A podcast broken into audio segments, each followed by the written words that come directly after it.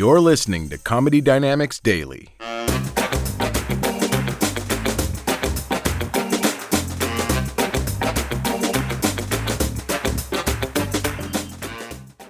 I will end because now it's going to be easily because you are, you know, pretty much as white as the Winter Olympics, but that's fine. For Jorge and Steven.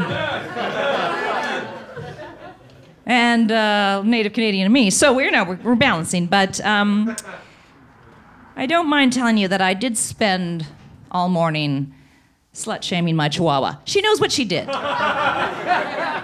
So I try not to be the typical white woman, but uh, one of my dogs passed away, and you know we love our dogs more than life itself. Yeah. So now I just bring the little one everywhere. She's a Chihuahua. I've become that girl. That's right.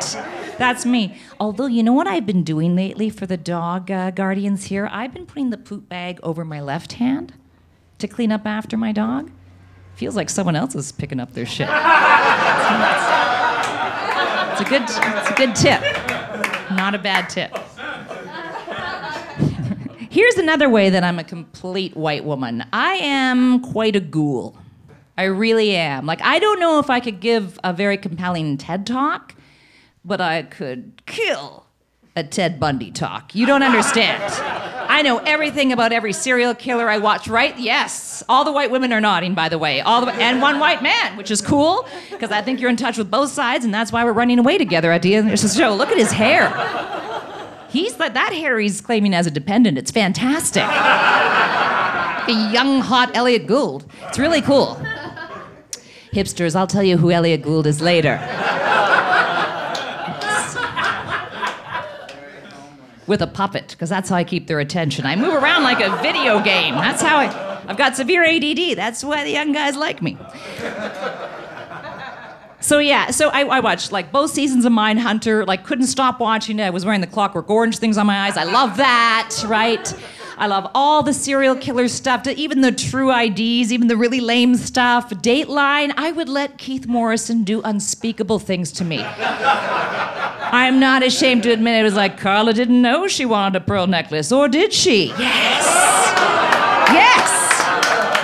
You white-haired devil, give it to me, Keith. I don't. I'm right there.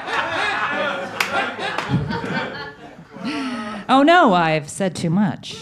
I will tell you the one the one killer that I don't respect. I don't have any respect for the copycat killer.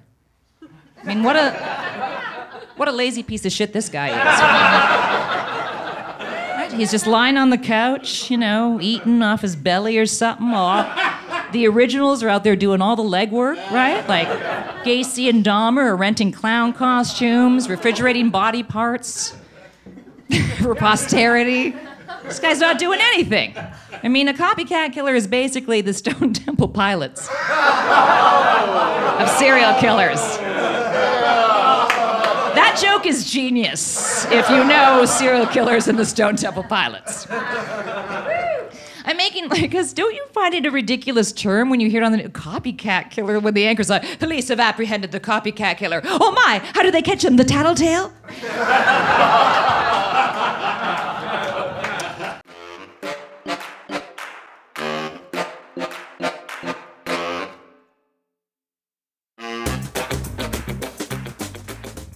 If you like what you hear, please subscribe to the Comedy Dynamics YouTube channel and follow us on social media for daily stand up comedy clips and more.